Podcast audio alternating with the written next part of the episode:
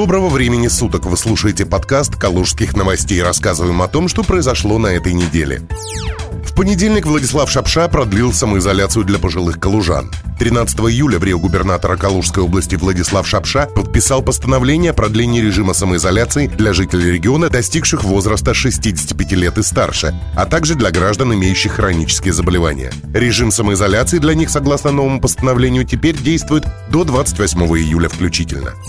Калужский музей космонавтики спасли от обрушения. Как мы сообщали ранее, в Калуге обрушилась подпорная стена нового музея космонавтики. Глава региона взял ситуацию на личный контроль и не раз приезжал осматривать место происшествия и контролировать работы. Вечером 13 июля Владислав Шапша снова приехал к музею. Экстренные меры позволили остановить негативные процессы. По словам представителя подрядной организации, аварийные работы выполнены. Следующий этап – принятие проектных решений по укреплению склона и строительству новой подпорной стены, которые должны быть закончены в течение двух месяцев.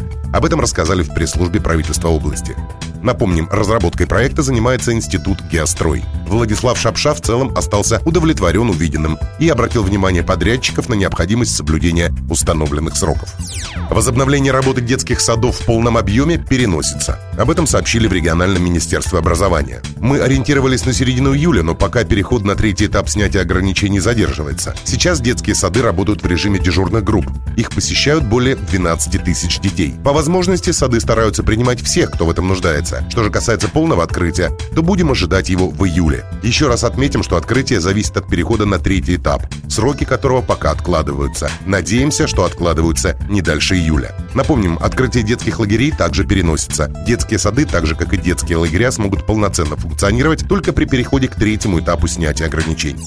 Калужский иеромонах-педофил умер, так и не отсидев своего срока. Опальный диакон Андрей Кураев в своем ЖЖ сообщил о смерти священника из села Брынь, поселка Дубиничи Калужской области, запрещенного в служении и осужденного за педофилию. «Эх, сжили мы человека со свету», — написал Кураев и пояснил. Это Никон Хариков, известный как Никон, священнослужитель Калужской митрополии Русской Православной Церкви, осужденный на 5 лет по педофильской статье. 44 года. В тюрьме так и не побывал. В конце прошлого года иеромонах Никон был приговорен к пяти годам колонии строгого режима за педофилию. Было установлено, что клирик совращал мальчиков прямо в алтаре храма.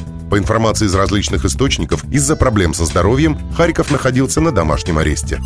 В прокуратуре пообещали помочь калужанке, живущей на улице. Прокуратурой организована проверка информации об оставшейся без жилья жительнице деревни Литвинова под Калугой. Об этом сообщили в пресс-службе Калужской прокуратуры. Предварительно установлено, что она является инвалидом, осталась без места фактического проживания в связи с тем, что в 2018 году ее дом сгорел. От пребывания в учреждении для лиц, попавших в трудную жизненную ситуацию, а также в доме-интернате, женщина на протяжении длительного времени отказывается, рассказали в ведомстве. В настоящее время прокуратура проверяет, почему женщину, лишившуюся дома, не поставили на учет в качестве нуждающейся в предоставлении жилья. Опубликована карта рыбака Калужской области, где какая рыба водится. В региональном министерстве природных ресурсов разработали карту мест для рыбалки. Самым популярным местом для рыбалки является река Ака. В ней можно поймать самого крупного представителя рыб нашей области – сама, а также поохотиться на хищников – судака, щуку. Жереха можно поймать, а также мирных рыб – леща, плотву, густеру и других. В холодную погоду можно поймать и единственную пресноводную рыбу отряда трескообразных – налима. Ячинское водохранилище тоже пользуется большим спросом для рыбаков-любителей как летом, так и зимой. В нем можно поймать леща, плотву, окуня, карася и многое другое. Среди популярных общедоступных мест для рыбалки можно отметить Людиновское водохранилище, реки Угру, Жиздру и другие малые речки области, рассказали в министерстве. Это был подкаст «Калужских новостей». Берегите себя и оставайтесь с нами.